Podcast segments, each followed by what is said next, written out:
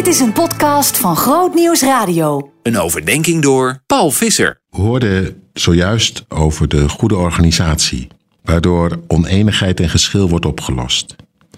En dat geeft dan ook weer de ruimte voor de verkondiging van het evangelie. Dat die niet wordt gehinderd door uh, dat er uh, oneenigheid komt onderling en daarover gepraat wordt. We lezen in het zevende vers, nadat die diakenen zijn aangesteld, het woord van God vond steeds meer gehoor, zodat het aantal leerlingen in Jeruzalem sterk groeide. Ook een grote groep priesters aanvaarde het geloof.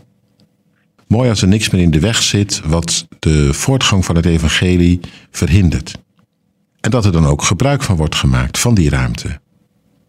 Want met dat het uh, aantal leerlingen in Jeruzalem sterk groeide, kun je natuurlijk ervan uitgaan dat het uh, evangelie volop werd gedeeld met mensen om hen heen. Daar waar geoogst wordt, is blijkbaar ook gezaaid. Zo gaat dat. De vraag aan ons is hoe wij met de ruimte in ons leven omgaan. Tuurlijk, er kunnen soms omstandigheden zijn waarin je er niet aan toe komt om het te delen met anderen. Je hebt je handen vol aan jezelf, heel persoonlijk of in de gemeente. Maar als die ruimte er wel is, maken we er dan gebruik van? Niet om elkaar op te jutten, maar gewoon.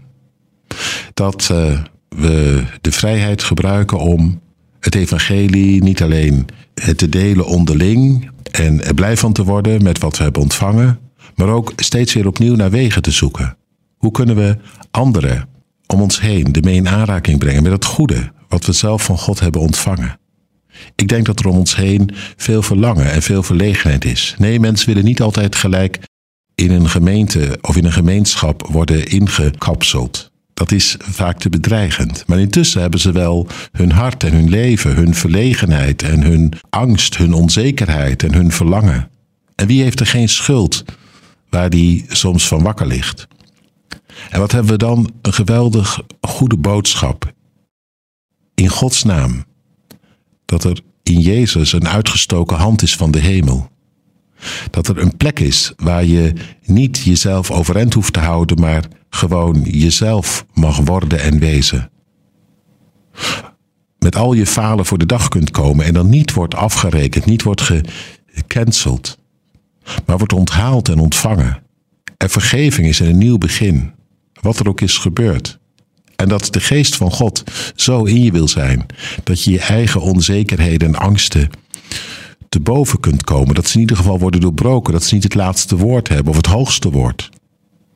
Nou ja, genoeg om uit te delen. Hier staat dat zelfs een, grote, een groot aantal priesters tot geloof komt. En die zaten er eigenlijk heel dwars in. Die hadden er in eerste instantie helemaal geen zin in om zich aan Jezus over te geven. En toch, op de een of andere manier worden ze zo geraakt door wat ze horen en door wat ze zien, dat de weerstand wordt overwonnen. Ik zou maar gewoon gaan zaaien als je wat ruimte hebt. God zelf staat in voor de oogst. En die kan verrassend groot zijn.